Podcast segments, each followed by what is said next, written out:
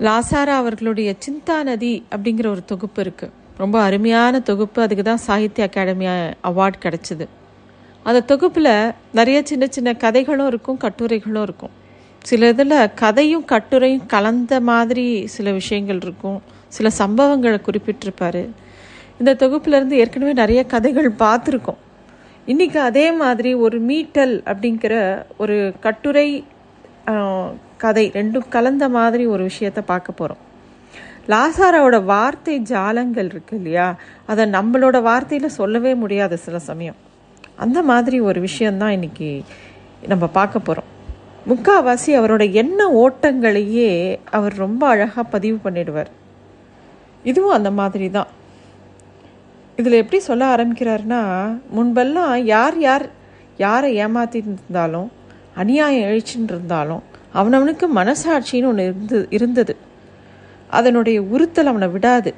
அதையே ஒரு ஆறுதலா தேற்றுதலா சில சமயம் சொல்கிறது உண்டு.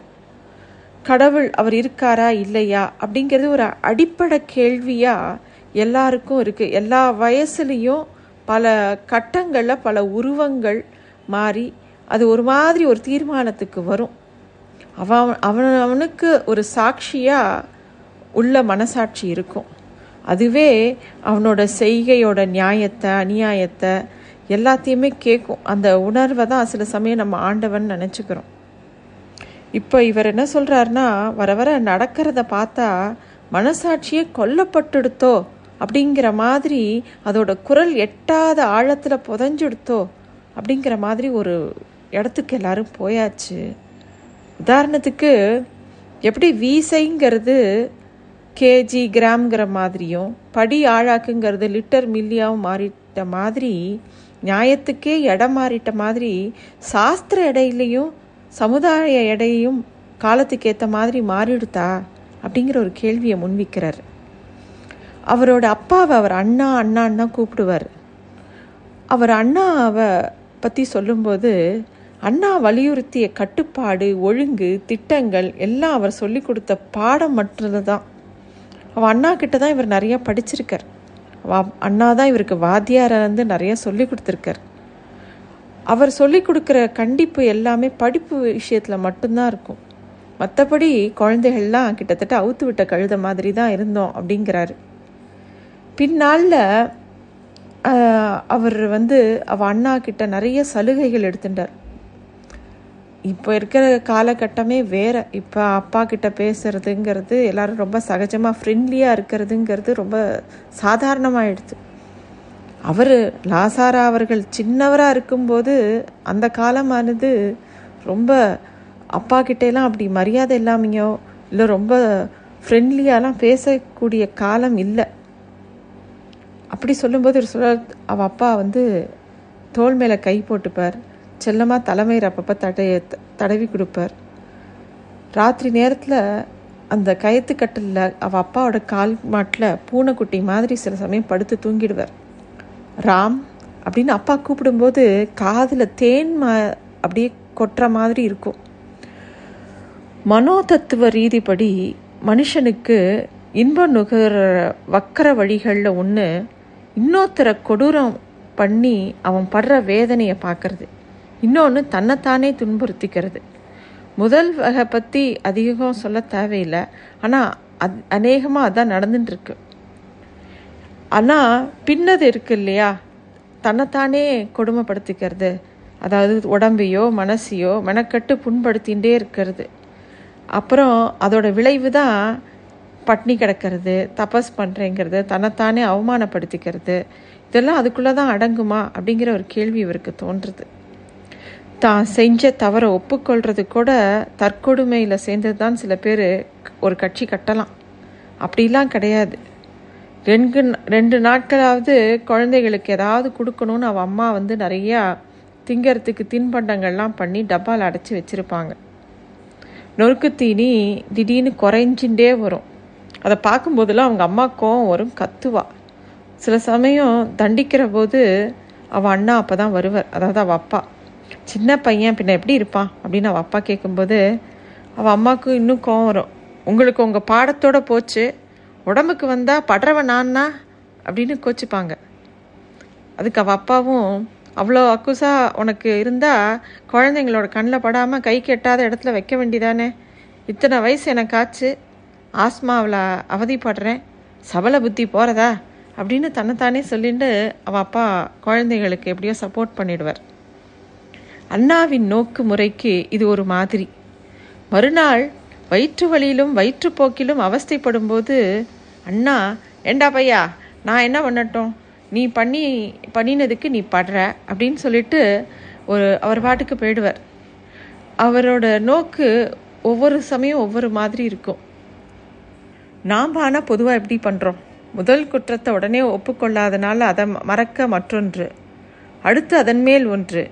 விளையாட்டு போய் வெள்ளை போய் அதை ஸ்தாபிக்க கருப்பு போய் விபரீத போய் விஷப் போய் அப்புறம் நான் பிடிச்ச முயலுக்கு மூன்றே கால் என்று கடைசி வரைக்கும் வக்கர பிடிவாதம். இப்படி வாழ்வே ஒரு பொய்ச்சங்கிலியாக இந்த தொடருக்கு முடிவுதான் எங்கே? அல்லது முடிவே கிடையாதா?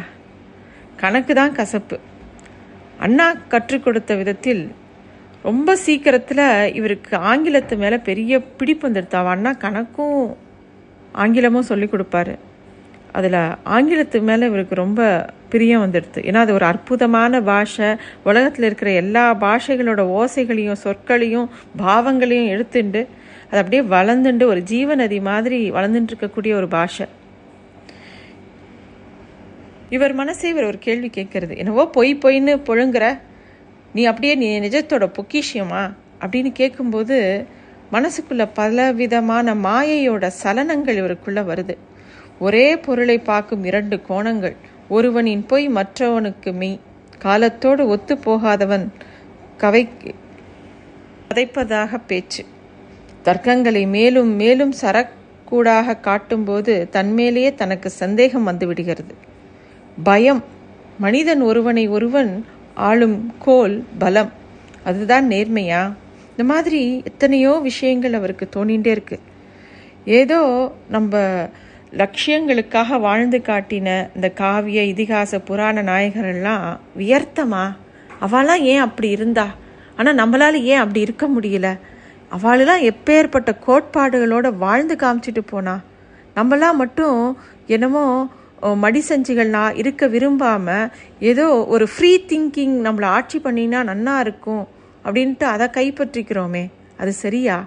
இந்த காலத்து பசங்க கட்டடிக்கிறதையும் பிட்டடிக்கிறதையும் அந்த வாத்தியார் முன்னாடியே உட்காண்டு ரொம்ப விரிவாக பேசுகிற அளவுக்கு போயிடுதே. இந்த கும்மாளம்லாம் சரியா? இதெல்லாம் நம்மலாம் எங்கே போயின்னு இருக்காங்க இவங்கெல்லாம்? இதை கேட்டுட்டு நாமளும் எங்கே போயின்னு இருக்கோங்கிறது தெரியல.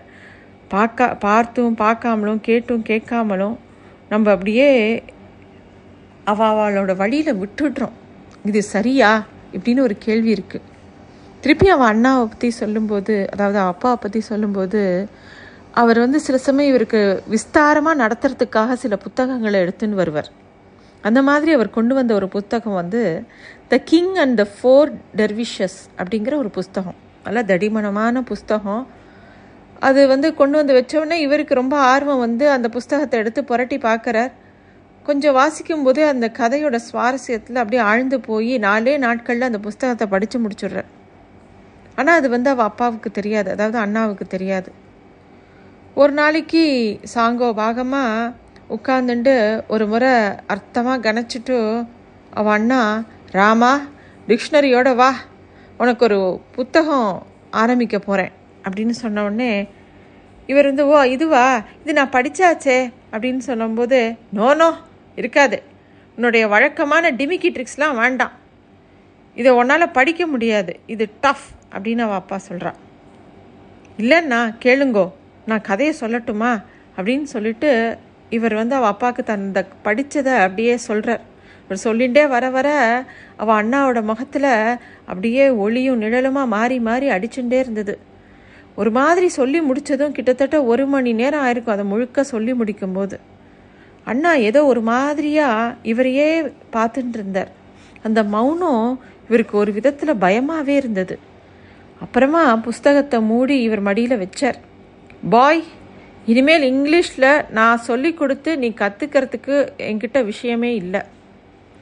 அப்படி சொல்லும்போது இவருக்கு அப்போது பன்னெண்டு வயசு தான் எந்த தகப்பனார் இப்படி தன் மனசு திறந்து காட்டுவார்?